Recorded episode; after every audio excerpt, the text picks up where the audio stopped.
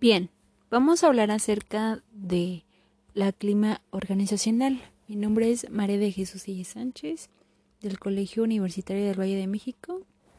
Estudio la licenciatura en psicología, estoy en el noveno cuatrimestre y la materia se llama estructuras organizacionales. Como yo mencionaba al principio, vamos a hablar acerca del clima organizacional.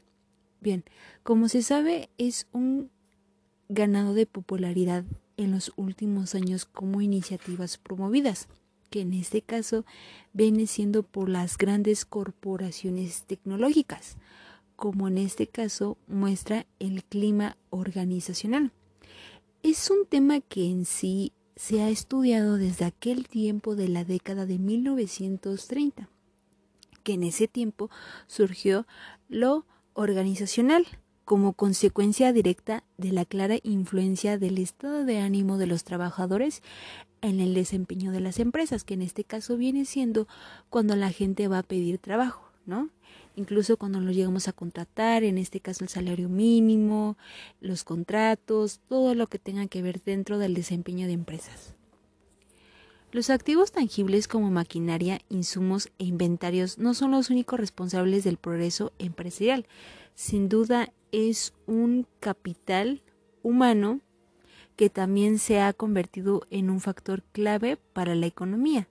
De hecho, el primerito que es Philip Kotler, también conocido como el padre de marketing moderno, quien fue el que creó todo esto, había ilustrado en este cambio dentro del concepto de marketing en la cual las mismas empresas realmente comienzan a ver a los consumidores como seres humanos, que en este caso vienen siendo contemplando sus necesidades, valores e ideales y comportamientos, ¿no? Incluso cuando nosotros llegamos a contratar a la persona, mm, necesitamos checar en sí su, su evaluación, ¿no? En este caso su, su desempeño, la motivación que tiene, ¿no? Bien, esta definición también se aplica al endomarketing.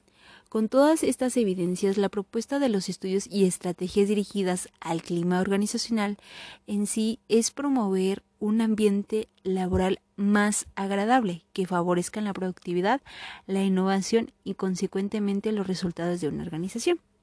¿No? Incluso también tenemos que checar nosotros qué resultados tiene y factores tienen de hecho dentro de la empresa, ¿no? E incluso tenemos que ver en este caso su evaluación. En sí, ¿cuáles son las características del clima organizacional? Bien, estamos claro que un clima laboral negativo es capaz de afectar directamente las ganancias de una empresa y su imagen en el mercado, ¿no? Como voy a repetir, tiene muchísimo que ver con esto de su mal comportamiento, tiene que ver mucho si no está activo, tiene que ver mucho con esto de que si no cumple con las reglas, las normas, todo lo que tenga que ver dentro de la empresa. Sin embargo, para comprender exactamente cómo una administración de recursos humanos mal estructurada puede afectar a una empresa, debemos aclarar las características claves de nuestra clima organizacional. Bien. Una de ellas es la subjetividad, que en este caso viene siendo que aunque las mejores e instalaciones y condiciones sanitarias pueda que favorezcan en sí el clima, por ejemplo, que a lo mejor debe analizar en este caso la percepción de los empleados sobre la empresa, ¿no? ¿Qué visión tiene? ¿Cuál es su objetivo? ¿Cuál es su meta de estar ahí trabajando? La segunda, que es la complejidad, aquí dice que precisamente por su naturaleza subjetiva, la gestión del clima organizacional es bastante compleja y depende de varios factores tangibles e intangibles. La tercera, aquí dice que la alta expectativa, los empleados tienden a creer altas expectativas sobre sus roles y carreras que involucran e particulares y mutuos, en este caso las personas que estudian administración, ¿no? En este caso ingenieros. Bien.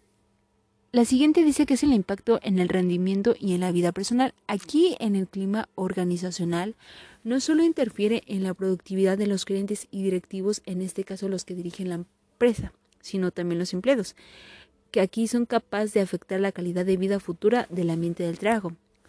Tenemos así un conjunto de ciertas características e implicaciones relacionadas con el clima interno de una empresa que debe de tenerse en cuenta en la elaboración de cualquier estudio o estrategia en este sentido.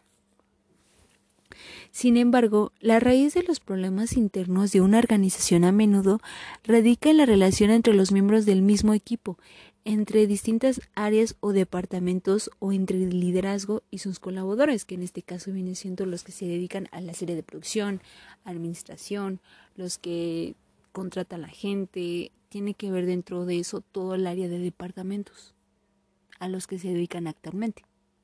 ¿Sí? Bien. ¿Cuáles son las consecuencias de un clima organizacional desfavorable?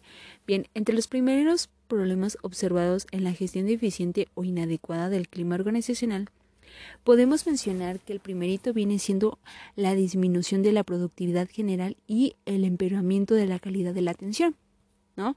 Que en este caso viene siendo el ruido interno y externo, las quejas y comentarios negativos dentro y fuera de la empresa, ¿no?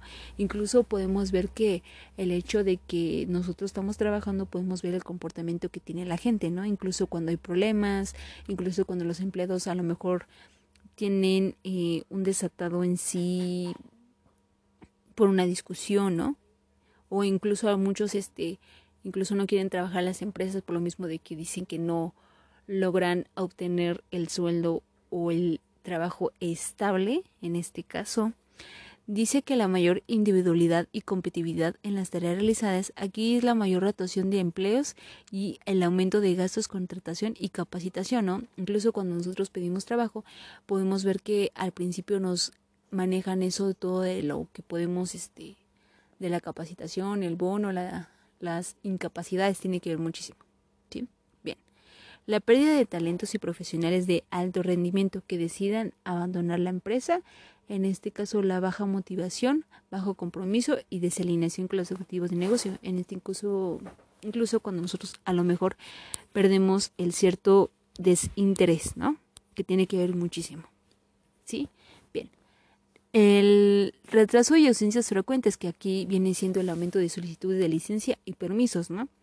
Las pérdidas de producción, reparaciones y alto desperdicio de tiempo y materiales, pocas expresiones creativas o propuestas innovadoras. Una vez que se identifica alguno de estos pequeños y grandes síntomas, de hecho, se decide tomar medidas para evitar este tipo de problemas.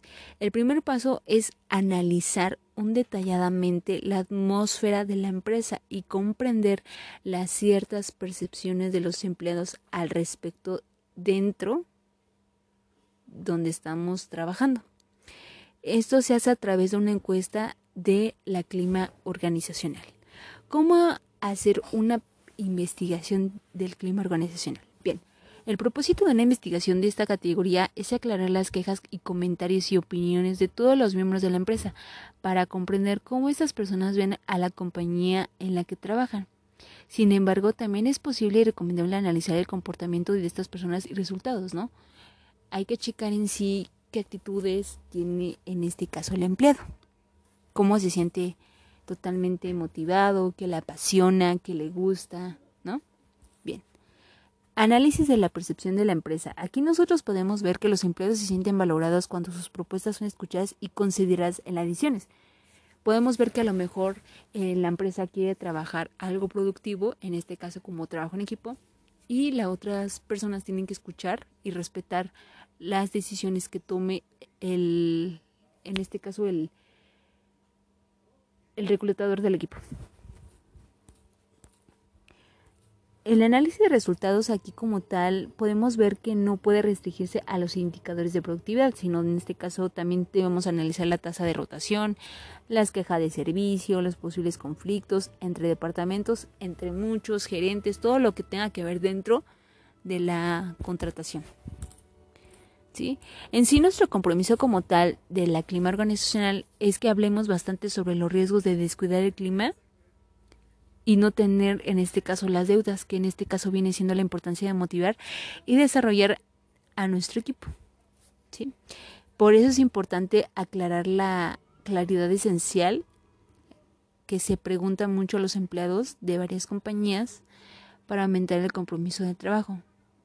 Por eso hay un 71% de los descuentos y sitio aclarar a las expectativas en el trabajo y el 62% dijo que no era necesario escuchar en sí las opiniones de los colaboradores. Más en cambio, es importante escuchar y comprender las decisiones que va a tomar, en este caso, el trabajador. El reconocimiento es una necesidad atribuido a un colaborador, afecta directamente su disposición para hacer un buen trabajo. Además, en este caso se le realiza una encuesta al trabajador, qué es lo que le gusta, qué es lo que no le gusta. ¿Sí? Bien. Creo que eso es lo más importante que nosotros manejamos dentro de la clima organizacional, porque si se dan cuenta, nosotros manejamos ciertas, ciertas cosas, más sin en cambio, hay que enseñarle a nuestro laborador a sentirse seguro de lo que hace. Bien. Mi nombre es Mari y me dio muchísimo gusto que estuvieras aquí. Hasta pronto.